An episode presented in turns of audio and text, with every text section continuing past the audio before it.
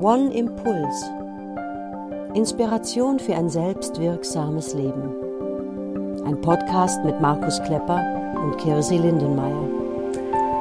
Hallo und herzlich willkommen zu unserer dritten Folge unseres Podcasts One Impuls.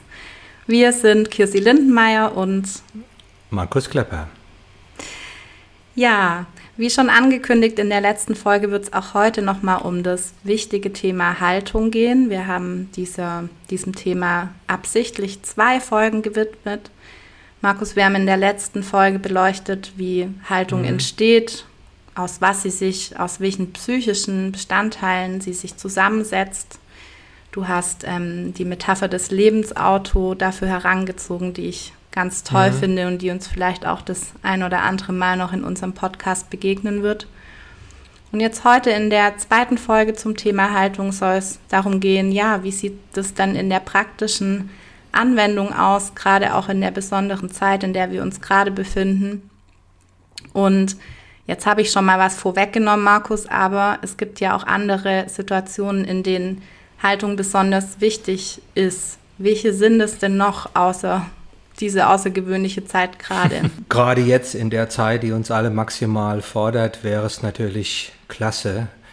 Wir wären mit einer Haltung unterwegs, die uns Rückenwind verleiht und wir wüssten, woraus die besteht. Darauf kommen wir ja später auch nochmal. Aber wenn ich so von dem Gedanken ausgehe, dass das, was uns als Menschen Halt und Sicherheit verleiht, unsere Haltung ist, die all das, was in, unserem, in unserer Psyche an unterschiedlichen Bestandteilen vorhanden ist, dann ist natürlich Haltung immer dann gefragt, wenn wir diesen Halt brauchen, wenn wir durch Situationen im Außen, durch Krisensituationen etwa, die uns herausfordern, zum Beispiel, wenn wir krank werden, durch eine schwere Erkrankung, durch einen Schicksalsschlag, in, in Umbruchssituationen, auch in so Lebensphasen, in denen etwas Altes zu Ende gehen muss, vielleicht auch, damit etwas Neues anfangen kann. Klassischerweise die Midlife Crisis, die Geburt in der Mitte des Lebens. Ja, dass wir dann uns auf eine Haltung besinnen könnten, die genau diesen Job macht, die uns Sicherheit verleiht, die uns Halt verleiht, die unsere Gefühle an der Hand nimmt, die unsere Glaubenssätze in eine andere Richtung bündelt. So in, in meiner praktischen Arbeit als Berater, als äh, Psychotherapeut begegnet mir das im Alltag im Moment auch gerade wieder natürlich ganz besonders häufig, wenn Menschen mit einer Burnout-Situation konfrontiert werden wenn Sie merken, ich kann den Job im Moment nicht mehr machen, ich bin überfordert, entweder durch die Menge der Arbeit oder häufiger durch den Rahmen, in dem diese Arbeit stattfindet und damit ringen, und oft sind das leistungsbereite Menschen, das heißt nicht die, äh, die äh, sozusagen Dienst nach Vorschrift machen von Hause aus, sondern die engagiert sind, die motiviert sind, die was bewegen wollen, die was verändern wollen und die merken, ich kann nicht mehr.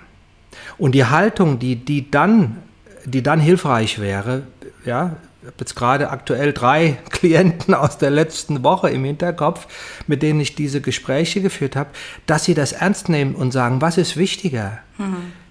Die Leistung, die ich abliefere oder mein eigenes Leben?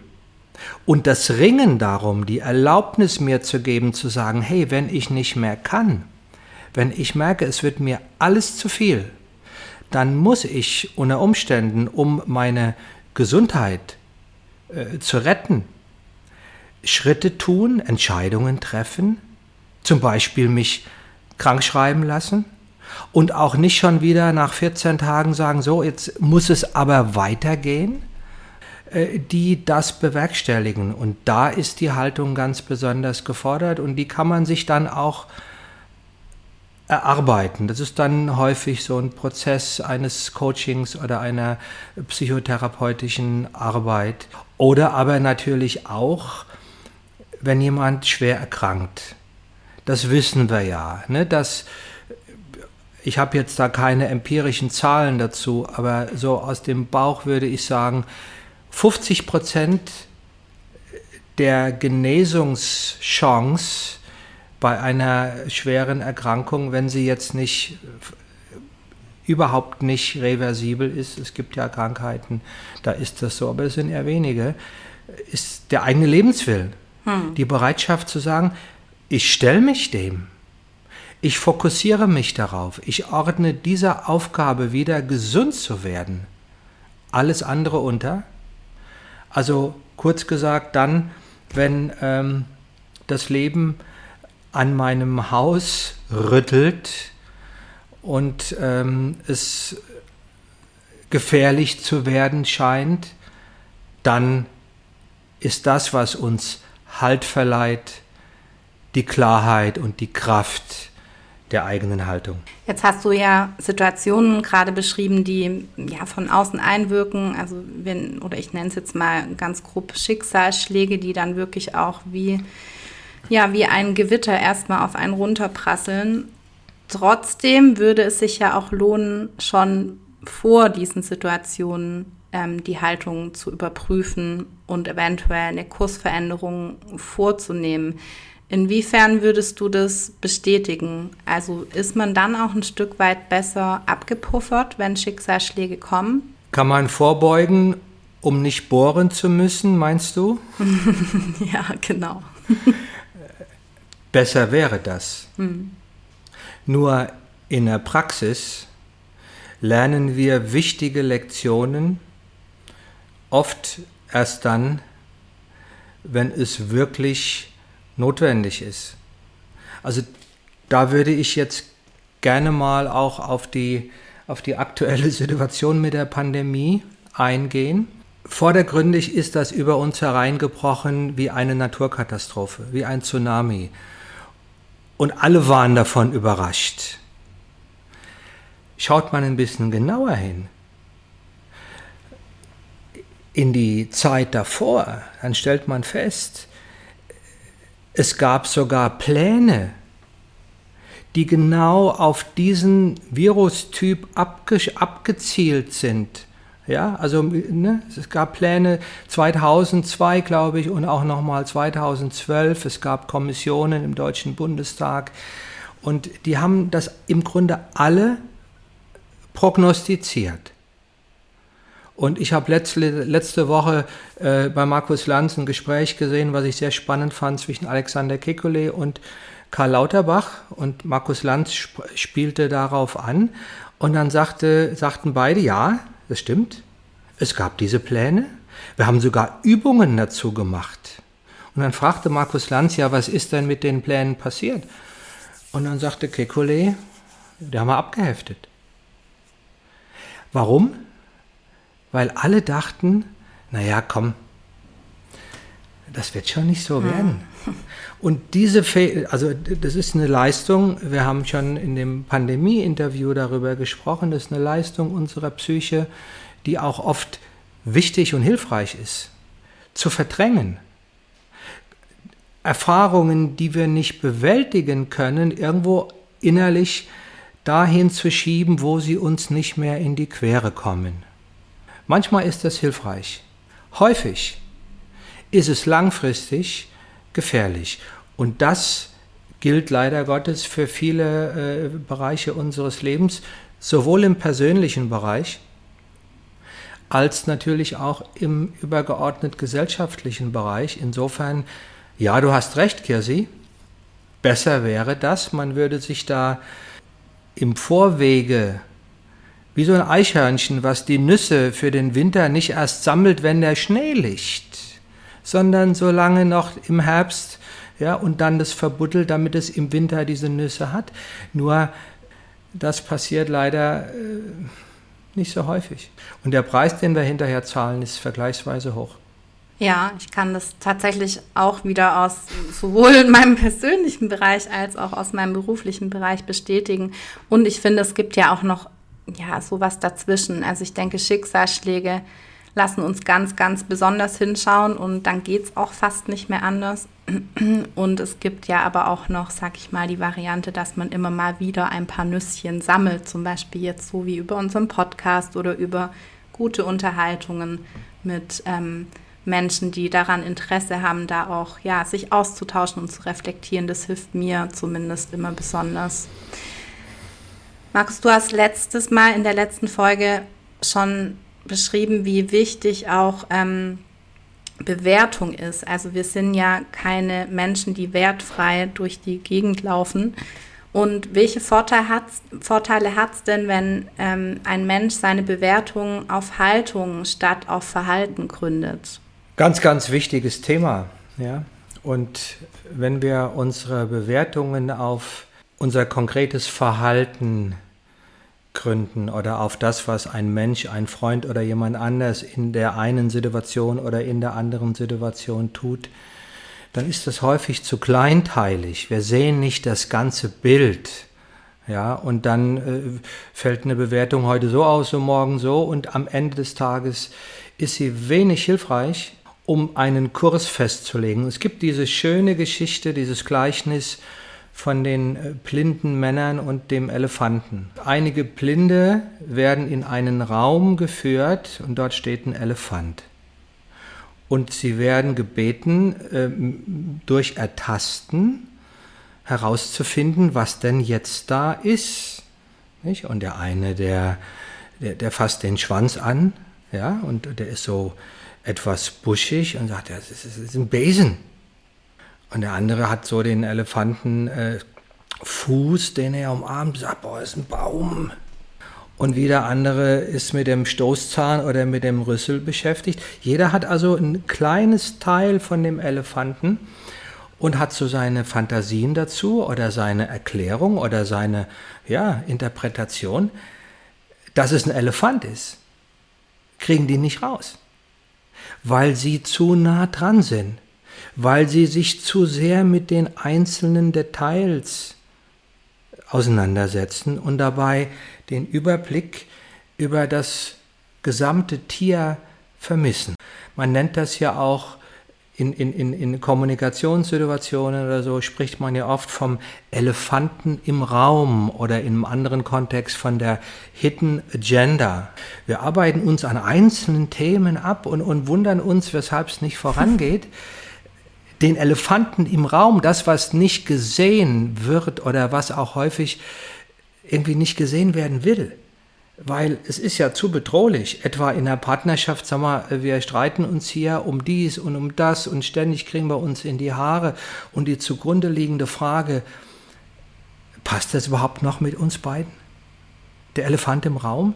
Mhm. Nee, da wollen wir gar nicht ran.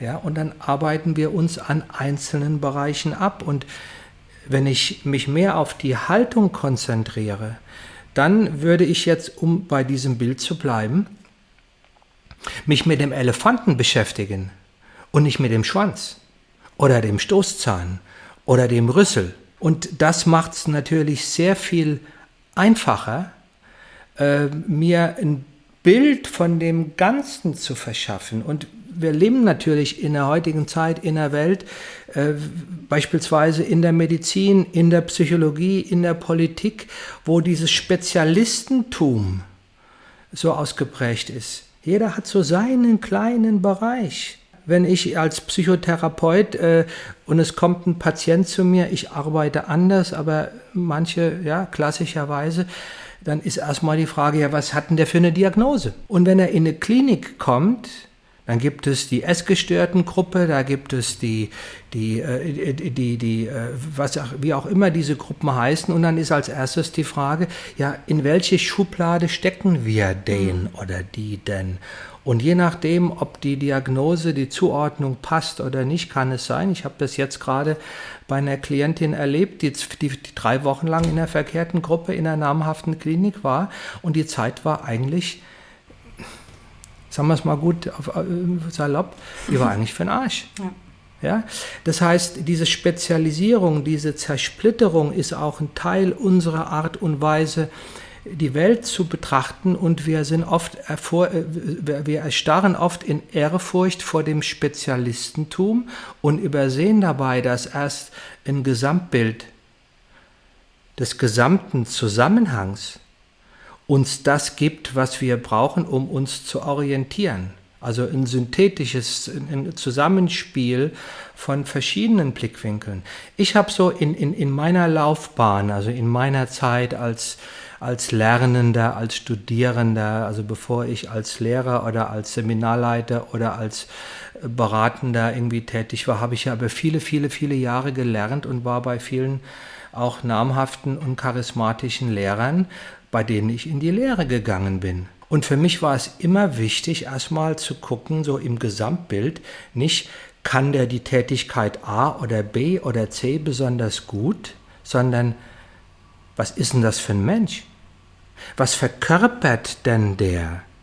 Hat der eine Ausstrahlung? Hat der eine Marke, um mal das von, letztem, von der letzten äh, äh Folge aufzugreifen, wo ich mich aufgehoben fühle? Und ich bin nicht selten auch bei namhaften Kollegen, wo ich bei einem Seminar war, nach einem Tag gegangen und habe gemerkt, nee, das kann sein, dass das, was der jetzt partikulär vermittelt, auch ganz toll ist. Aber für mich passt das nicht. Das heißt, wenn ich mich mit der Haltung beschäftige als Grundlage für meine Bewertungen und für meine Entscheidungen, habe ich die Chance, präzisere Bewertungen zu treffen. Ich laufe nicht so leicht in die Gefahr, mich in diesem klein, klein, klein zu verlieren. Ja, Hitler hat ja aber Autobahnen gebaut. Ja, und Hitler hat doch die Arbeitslosigkeit beseitigt. Und Trump hat keine Kriege angefangen. Das ist alles richtig. Und was besagt das im Gesamtzusammenhang? Nix. Also zumindest nichts Substanzielles. Wenn ich den Menschen und seine Funktion und die Wirkung seines Handelns äh, bewerten will, äh, nutzt mir das nichts zu sagen, ja, aber da und da hat er irgendwie auch was ganz Gutes gemacht. Das Gesamtbild, die Haltung eines Menschen, das ist als Bewertungsgrundlage sehr viel aussagekräftiger und ich würde das gerne auch nochmal unterstreichen, Kirsi, was du gerade eben gesagt hast, weil es ja da gerade so in der heutigen Zeit auch oft heißt, ach, lass doch die Bewertungen, Bewertungen sind blöd und es ist doch alles irgendwie und Meinungsfreiheit und jeder hat doch so seins und Bewertungen sind schlecht. Äh, nein, wenn ich zu einem Arzt gehe und ich bin krank, dann hoffe ich, dass er die richtige Diagnose stellt und wenn er mich aufschneidet, dass er an der richtigen Stelle mit den richtigen Schnitten unterwegs ist. Wenn ich zum Anwalt gehe, hoffe ich, dass er aufgrund von seiner eigenen Expertise den Fall, den ich ihm vortrage, so bewertet, dass ich weiß, lohnt es sich oder nicht. Das heißt, Bewertungen sind wichtig und sie gründen sich nicht auf Sympathie oder Antipathie, sondern auf das, was letzten Endes die Essenz meines Seins, meine Werte, meine Haltung repräsentiert. Und dann wird das Leben sehr viel leichter. Ja, und ich denke, ganz oft geht es ja um eine Bewusstwerdung davon. Also natürlich sind wir schnell in der Wertung und so sind wir Menschen gemacht. Und ich finde es auch gut, immer mal wieder zu schauen, boah, stülpe ich da jemandem gerade was über oder wird mir was übergestülpt, was mir vielleicht äh, gar nicht gehört oder wie ich normalerweise gar nicht unterwegs bin. Aber wie du sagst, generell davon auszugehen, wir können uns neutral verhalten und nicht bewerten, ist ähm, für mich Illusion. Ich fände das auch gefährlich. Ja.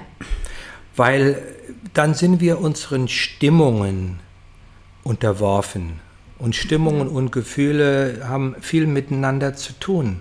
Dann sind wir nicht erwachsen und bewusst, sondern wir sind eher instinktiv und beliebig. Und das ist in vielen Situationen, insbesondere dann, wenn ich sozusagen, das ist ja auch ein Thema, was wir, äh, glaube ich, in einer der nächsten Folgen mal aufgreifen wollen, das Thema Selbstwirksamkeit, ich bin der Schöpfer ja. meines Lebens na, dann sollte ich auch schon mit einer Bewusstheit unterwegs sein und nicht nur sagen, ach ja, es hat sich gerade gut angefühlt. Ja. Oh, ich finde den toll, der hat so schöne Augen. Den finde ich gut. Da gebe ich meinen Daumen nach oben. Das kann ich bei Facebook machen. Aber nicht, wenn es um wichtige Entscheidungen in meinem Leben geht. Ich versuche immer eine, eine Lanze dafür zu brechen, zu sagen, Herrschaften, wenn ihr euer Leben wirklich gestalten wollt, dann findet Grundlagen, Werte, Haltungen, macht die transparent, prüft die, guckt, dass es nicht die von deinem Großvater notwendigerweise sind, die, die du geerbt hast, oder von deinem Vater oder von irgendeinem Hansel, der dir gestern bei YouTube begegnet ist. Mach es zu deinen eigenen und triff dann verantwortungsbewusste Bewertungen als Grundlage für deine Entscheidungen. Das ist die Grundlage von Entscheidungsfreiheit. Alles andere ist es nicht. Ich würde gerne nochmal zurück auf den Aspekt mit dem Elefanten. Also ich finde auch gerade in der Zeit jetzt erleben wir ja an vielen Stellen oder ich erlebe das so, dass sich viele Menschen im Klein-Klein verlieren. Vielleicht gibt es auch ein Stück Sicherheit, vermeintliche Sicherheit oder man kann sich mit was beschäftigen. Also ich beziehe mich dabei jetzt natürlich ganz konkret auch auf Corona und die ganze Kritik, die es auch gibt. Und ich würde trotzdem gerne nochmal das Beispiel aufgreifen äh, aus der Partnerschaft, die du beschrieben hast. Ne? Also, mhm. wo man sich ja auch in Beziehungen oft in diesen kleinen, kleinen, kleinen verliert. Also, der Klassiker ist ja so: jetzt hat er schon wieder nicht den Müll rausgebracht oder die Zahnpastatube ist schon wieder nicht zugedreht und man verliert sich ohne Ende um dieses Thema. Der erste Schritt, Markus, wäre zu merken: oh, da gibt es einen Elefant im Raum und es geht gar nicht um den Müll. Wie würde es denn weitergehen? Also wie, wie bekommt ein Mensch diesen Weitblick zurück, wenn er merkt, oh, ich verliere mich total im Klein-Klein? Das ist eine gute Frage. Ja. Ähm, ich glaube, das Wichtige ist zunächst mal äh, mir zu vergegenwärtigen, ähnlich wie in der letzten Folge, wo wir gesagt haben, ähm, ich kann erst dann mich mit Vorbild, von Vorbildern lernen oder mir Vorbilder suchen, wenn ich begriffen habe, Vorbilder sind wichtig. Und wenn ich weiß, auch vielleicht über mich weiß, ich gehöre zu denen, die sich gerne mal so im Klein-Klein verlieren. Ich bin vielleicht Kind von Eltern, die sich ständig über irgendwelchen Kleinscheiß aufgeregt haben und ich habe das irgendwie gelernt und ich, ich äh, sehe oft vor lauter Bäume den Wald nicht oder umgekehrt. Ich weiß nie, wie das rumgeht. Wald die Bäume oder Bäume den Wald, aber ich glaube, es ist klar, was vor, ich gemeint habe. Vor lauter Bäumen den Wald nicht. vor lauter Bäume den Wald nicht. Okay, gut. Wenn ich weiß, dass ich eine Neigung dazu habe und beispielsweise in einer Partnerschaft immer wieder merke, dass ich mich aufrege, dass wir uns irgendwie in die Haare kriegen, vielleicht auch streiten und hinterher äh, merkst du, es ist unheimlich viel Energie am Start äh, und auch Verzweiflung und vielleicht ein Gefühl von Ohnmacht und du fragst dich, worum geht es denn eigentlich? Äh, ja, keine Ahnung. Dann wäre so ein Punkt zu sagen, es könnte sein, dass wir uns hier an irgendetwas abarbeiten und dabei etwas anderes überhaupt nicht sehen. Und entweder ich finde das selbst raus, aber das erfordert also diese die, die Blinden, äh, äh, die nah dran sind, oder die, die bräuchten natürlich jemand, der ihnen von der Ferne irgendwie erläutert, guck mal, das ist ein Elefant, oder sie brauchen Abstand. Das heißt, um das Gesamtbild in Augenschein zu nehmen, brauche ich Abstand. Und Abstand äh, kriege ich nur dann, wenn ich auch emotional etwas runterfahre. Je aufgeregter ich bin, je empörter ich bin, je involvierter ich bin, umso mehr geht meine, mein Bewusstsein irgendwie wie so ein Aufzug in den Keller. Und Stress auf Dauer macht blöd.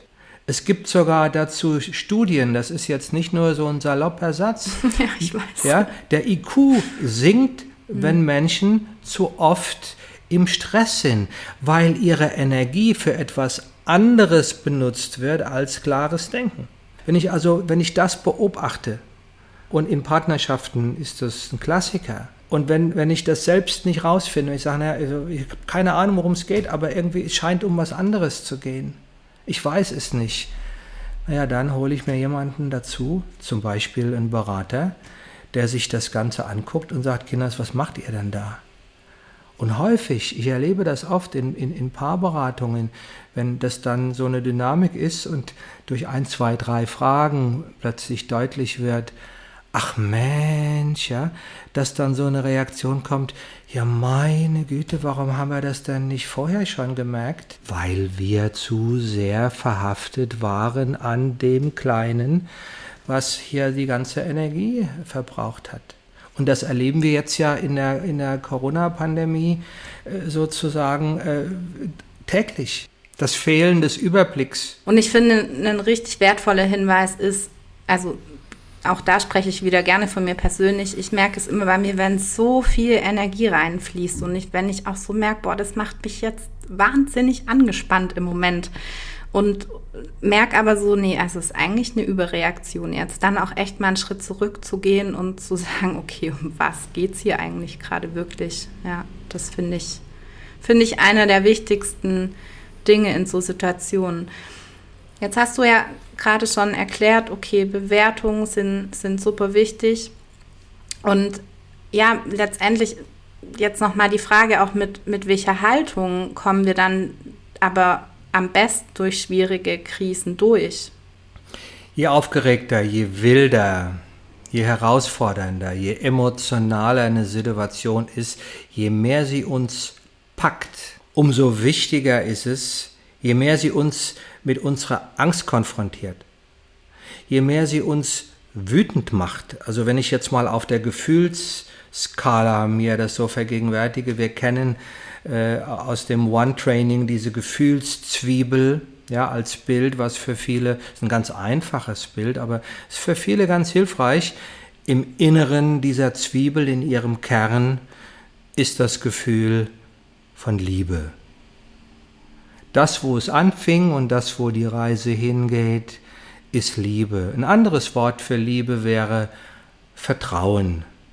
Vertrauen in mich selbst, Vertrauen in andere Menschen, Vertrauen in das Leben. Die äußere Schale der Zwiebel, die so rau ist, das ist die Angst. Das heißt, wir haben die Polarität zwischen Liebe auf der einen und Angst auf der anderen Seite und dann gibt es in einem einfachen Modell eine Schicht von Schmerz und von Wut. Wenn ich aufgeregt bin, wenn ich verzweifelt bin, ist in aller Regel unten drunter häufig nicht wahrgenommen, nicht gefühlt Angst.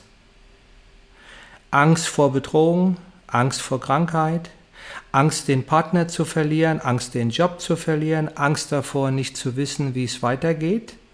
Dann ist häufig in so einer Überreaktion, komme ich von der Angst ins Tun, ich werde wütend, ich kämpfe gegen etwas an, ich werde empört. Das sehen wir jetzt ja auch in der Pandemie. Diese ganze Bewegung, ich meine, du kannst gegen ein unsichtbares Virus nicht kämpfen. Du siehst es nicht, du schmeckst es nicht. Manche sagen, immer noch, was ich persönlich äh, sehr, sehr, sehr, sehr merkwürdig finde, gibt es ja gar nicht. Ich kann dagegen nicht ankämpfen. Aber ich will ja was tun. Ich spüre ja, ich muss irgendwas tun, um aus meiner Angst rauszukommen. Also suche ich mir stellvertretend andere, die, die ich dafür verantwortlich mache, ob das nun Bill Gates ist oder die äh, Corona-Diktatur oder, oder, oder die bösen Wissenschaftler. Und ich kämpfe gegen etwas an, in dem wahrscheinlich auch gut gemeinten Versuch, das zu bewältigen. Was es macht, ist, es macht die Angst nicht weg, es macht sie nur noch größer. Es hilft mir also nicht wirklich. Und aus diesem Teufelskreis, das, sieht, das sehen wir ja auch, da schaffen wir uns häufig immer mehr hinein. Und ich habe das auch im letzten Jahr in, bei etlichen Klienten erlebt, die, die von der Situation überfordert sind und die merken, ich muss doch jetzt irgendwas tun. Das, man kann doch nicht einfach, das wird natürlich auch instrumentalisiert von den entsprechenden Interessensgruppen häufig auf dem rechten politischen Rand, das muss man ja auch dazu sagen, oder von Menschen, die darin auch irgendwie eine Möglichkeit sehen, eine Menge Kohle zu machen, das ist ja auch ein riesiges Geschäft. Und dann, dann, dann sind die in allerbester Absicht protestiere ich gegen irgendetwas und merke, mir geht's immer mehr Scheiße dabei. Ich werde immer verzweifelter, ich krieg immer mehr Angst, ich krieg immer mehr Wut. Was ich bräuchte, wäre, dass ich Angst, Wut, Schmerz, Liebe, dass ich in eine, in eine Situation käme, wo ich den Schmerz dieser Situation spüre und vielleicht auch die Betroffenheit. Betroffenheit ist ja ein anderes Wort für Schmerz, tut auch irgendwo weh, aber jetzt nicht so eher körperlich, sondern das ist eher so dieses OMG-Gefühl. Oh mein Gott, was ist denn da los? Und wenn ich jetzt zum Beispiel mit diesem mit, mit, mit, mit einer Haltung von Betroffenheit in dieser ganzen, äh, in diesem ganzen letzten Jahr unterwegs bin, dann kann ich sagen, naja, mein Gott, also wir haben halt auch allesamt auf eine Art und Weise irgendwie über unsere Verhältnisse gelebt. Wir haben die Natur irgendwie so weit zurückgedrängt, dass sie immer weniger Lebensraum hat. Und wir wollten bestimmte Dinge nicht wahrhaben, wir als Gesellschaft und vielleicht auch jeder Einzelne in einer gewissen Weise. And now we have the salad. Jetzt haben wir die Bescherung. Dann sind wir mehr im Spiel und äh, wenn wir uns dann nicht schuldig fühlen, sondern sagen, ja, okay, äh, das haben wir irgendwie mehr oder weniger gemeinschaftlich uns eingebrockt, dann können wir auch leichter sagen, wahrscheinlich kommen wir da auch nur gemeinschaftlich wieder raus. Das heißt, statt zu kämpfen, statt Feindbilder zu suchen und die zu bekämpfen, statt Narrative zu entwickeln, die äh, dieses, dieses nähren, zu gucken und sagen, ja, was brauchen wir denn? Wir müssen jetzt uns, wir müssen echt zusammenhalten. Wir müssen lernen, einander zu vertrauen. Wir müssen lernen, einander solidarisch zu begegnen und äh, mehr die Verbundenheit, die wir ja letztes Jahr im Frühjahr, äh, ne, so diese Situation, wo dann plötzlich die Menschen auf den Balkonen standen und haben den äh, Pflegern und den Krankenschwestern geklatscht. Nur als es dann darum ging, in den Tarifverhandlungen zu sagen, jetzt gibt es die 500 Euro Extrazahlung, hat man das wieder vergessen. Das heißt, was es in, in, was es in Krisensituationen braucht, ist, dass ich grundsätzlich, dass ich die Angst, die ich spüre, die mit einer Krise zusammenhängt, nicht wegrede, dass ich nicht dagegen ankämpfe, und sie jemand anders in die Schuhe zu schieben, ist auch nichts anderes als ein dagegen ankämpfen, sondern dass ich sie an mich heranlasse und dass ich danach schaue, was hilft mir individuell und auch im Kontakt zu anderen Menschen, um mehr ins Vertrauen zu kommen, um mich nicht so alleine zu fühlen um mich zu verbinden mit anderen, denen es ähnlich geht, um mein Kanal nach oben zu dem großen Ganzen wieder zu öffnen. Welche Haltungen, welche Einstellungen, welche Blickwinkel würden das unterstützen und das andere kleiner werden lassen? Und wie das im Einzelnen geschieht, was man dazu machen kann, da haben wir ja uns einen eigenen, einen eigenen Podcast zum Thema Resilienz dazu ausgedacht. Das ist individuell unterschiedlich, da muss man auch genau hingucken, aber heute äh, beschäftigen wir uns ja mit dem Thema Haltungen und da können wir gerne, wenn du willst, Kersi, auch nochmal drauf eingehen, welche konkreten Haltungen das jetzt unterstützen würden. Sehr, sehr gerne. Ich hatte gerade für mich gedacht, irgendwie schließt sich da auch der Kreis wieder. Ne? Wir hatten ja vorhin diese, diese Situation in Partnerschaften beispielsweise und auch jetzt, was du gerade beschrieben hast, es geht letztendlich doch auch immer wieder darum, kurz anzuhalten, durchzuatmen, einen Schritt zurückzugehen und sich ganz oft die Frage zu stellen, um was geht es hier gerade eigentlich wirklich? Also auch ein Stück mhm. weit, was steckt möglicherweise dahinter und was bringt mich da gerade so in Angst oder in Rage? Mhm.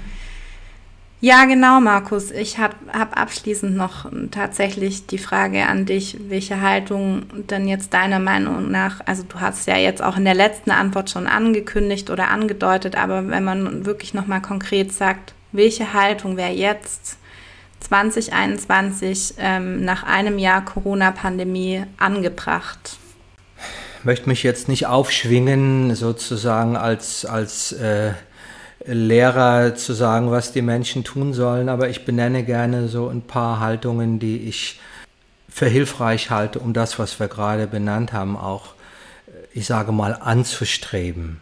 Zum einen alles, was meine Umsicht und meine Weitsicht fördert und mich aus einer kleinteiligen äh, Überreaktion befreit. Oder wenn ich es jetzt auf diese Metapher Gefühle und sind die Kinder, alles, was das, das ängstliche, zornige Kind an die Hand nimmt und ihm geduldig und empathisch die Welt erklärt. Das wäre gut. Was sicherlich auch, auch gerade jetzt so mit Blick auf die aktuelle Situation wichtig ist, ist sowas wie eine Toleranz für Fehler. Lernen am Modell.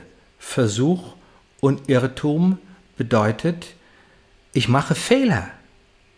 Und wenn ich Fehler mache, dann lerne ich, insbesondere wenn ich nicht die gleichen Fehler immer wieder mache. Und wenn ich Fehler mache, dann braucht es auch die Bereitschaft, mir erstens diese, mich zu diesen Fehlern zu bekennen und auch mir selbst und anderen diese Fehler zu verzeihen. Zum Beispiel auch diese Qualität von Demut und auch Akzeptanz. Also zu sehen, okay, das ist, es gibt Herausforderungen, die kann ich nur demütig annehmen und mich ihnen stellen, so gut ich kann. Auch sie auf eine konstruktive Art und Weise akzeptieren und meine und die Gefühle, die es macht, Überforderung, Angst, Ohnmacht, Wut, für die selbst die Verantwortung zu übernehmen und sie nicht anderen irgendwie in die Schuhe zu schieben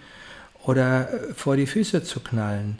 Achtsamkeit, Weisheit, Bewusstheit. Das heißt, mich in einen, in, in, in einen Platz zu verschaffen, wie immer das auch gelingt, wo ich genügend Abstand habe, um Qualitäten und Haltungen zu suchen, die mir Kraft verleihen und mich aus dem Getümmel herausführen. Achtsam, Energien zu meiden von Menschen, die mich von dieser Bewusstheit, von dieser Achtsamkeit, von dieser Weisheit, die immer etwas hat wie so auf einem Berg zu sitzen und ins Tal zu schauen, mich fernzuhalten von alledem, was mich davon abbringt, und auch achtsam und, und respektvoll mit dem Bewusstsein von anderen umzugehen. Das heißt zu gucken, was wird von mir hinausgepustet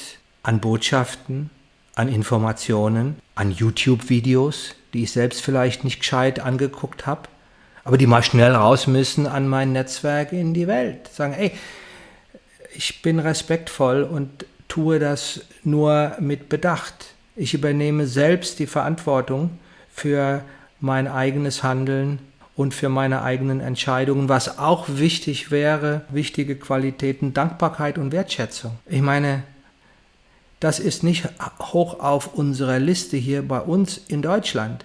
Das hat schon Lothar Späth äh, vor Jahren äh, als Ministerpräsident von Sachsen gesagt, wir jammern gerne, aber wir jammern auf hohem Niveau. Ja, ja, absolut. Also man könnte sich ja gerade in der jetzigen Zeit auch mal fragen, dass diese, diese, diese Pandemiesituation, diese Krise uns alle fordert, ist klar, aber wo würde ich denn lieber das erleben als hier bei uns?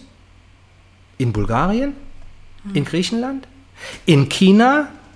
In USA? Oder vielleicht dann doch lieber in Deutschland bei aller Kritik, berechtigten Kritik an manchen dilettantischen Maßnahmen gegenwärtig, die mir auch teilweise den Kamm schwellen lassen. Ich denke, meine Güte, Leute, nehmt euch ein Beispiel etwa an dem Oberbürgermeister von Rostock, der mit, mit pragmatischen Lösungen, Marzen heißt er mit Nachnamen, äh, in seiner Stadt irgendwie eine Inzidenz hat, die seinesgleichen sucht und er sagt, ein bisschen mehr Pragmatismus, ein bisschen mehr lösungsorientiertes, risikofreudiges Handeln, ein bisschen weniger deutsche Perfektion und bürokratische Behäbigkeit. Das muss doch machbar sein. Bei all dieser berechtigten Kritik zu sagen, ey, weißt du was, ich bin trotz und alledem dankbar dafür, dass ich in einer in einem Land lebe, wo all in all doch gut für mich gesorgt wird. Das wären so ein paar ähm, äh, grundsätzliche Haltungen und wenn ich jetzt das nochmal so ein Stück runterbreche, auch so auf eine persönliche Ebene. Ich glaube, wir sollten uns auch wirklich, jeder von uns sollte sich selbst mit Wertschätzung begegnen und wissen, mein Gott, wir haben eine Marathondistanz hinter uns, wir sind bei Kilometer 36 und da werden die Beine schwer. Da ist man normalerweise, wenn man Marathonlauf läuft, ist man müde und denkt, um Gottes Willen, ich kann das nicht mehr. Aber jeder, der durchs Ziel gelaufen ist, ist froh, dass er die letzten sechs Kilometer auch noch geschafft hat. Auch so ein bisschen ein wohlwollendes Umgehen mit der eigenen Ungeduld.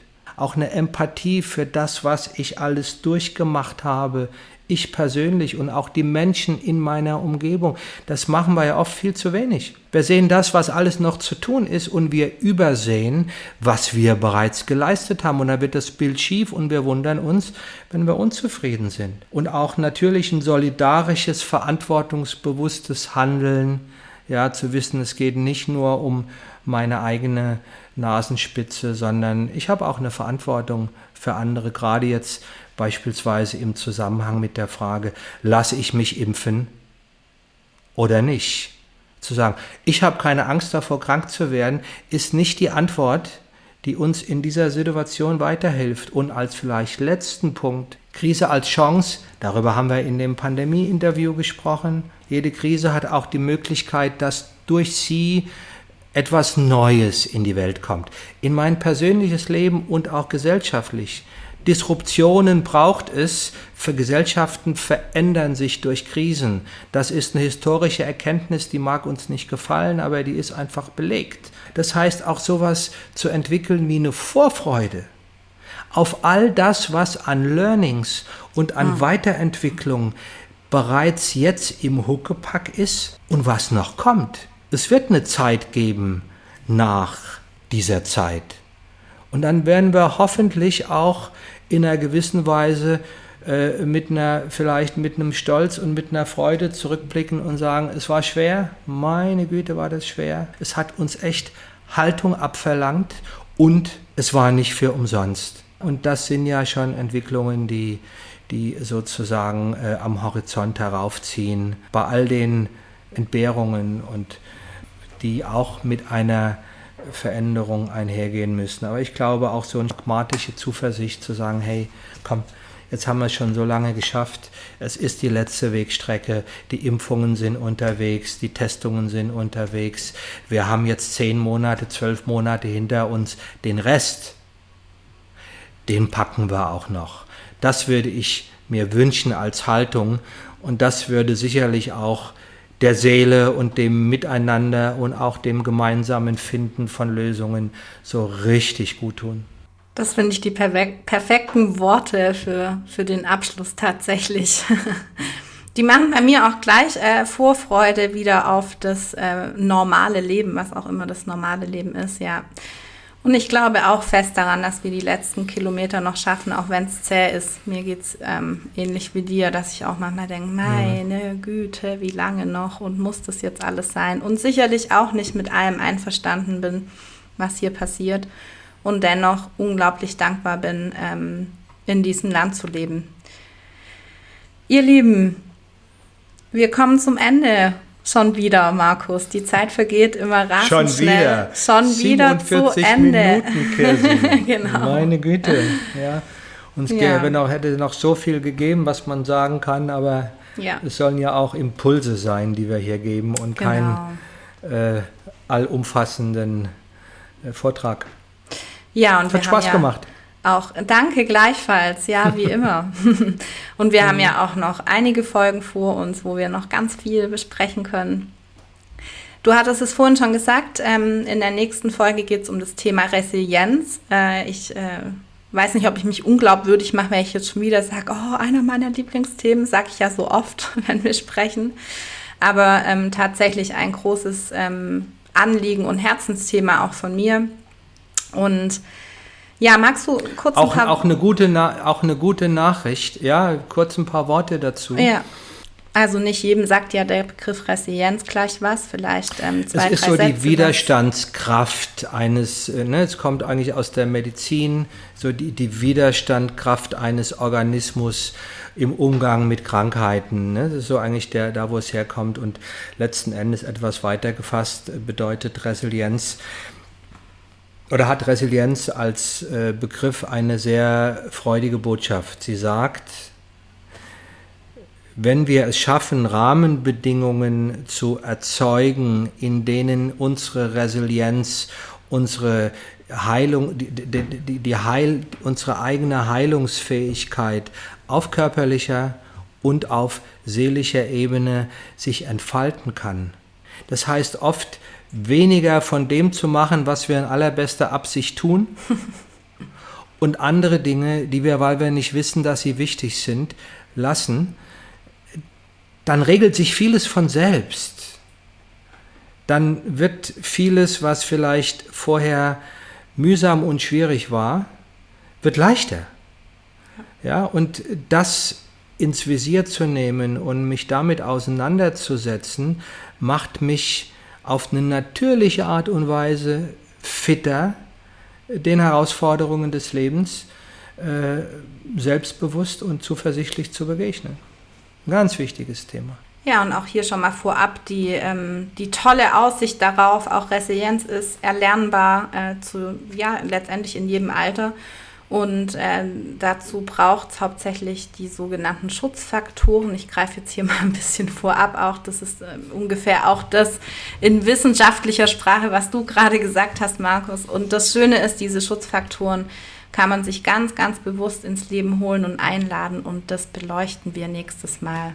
Und bis dahin, ja, ja sagen wir, Sagen wir alles Gute. vielen Dank. Vielen Dank fürs Zuhören. Genau. Und Wenn es euch gefallen Mal. hat und ihr habt uns noch nicht abonniert, dann macht das gerne. Das Ja, freut uns und es verschafft euch die Möglichkeit, automatisch informiert zu werden, wenn die nächste Folge kommt. Sagt es gerne weiter, wenn euch unsere Impulse gefallen und wenn sie euch nicht so gefallen oder wenn ihr Fragen oder äh, Kritik oder Anmerkungen habt, immer her damit. Podcast at markus-klepper.de Danke, Tschüss, Markus, Lieben, dass du da immer gesund. so fleißig dran denkst. das nochmal zu sagen. Sehr, sehr gut. Ja. Bleibt gesund und bis zum nächsten Mal. Wir sagen Tschüss. Tschüss, danke Kirsi.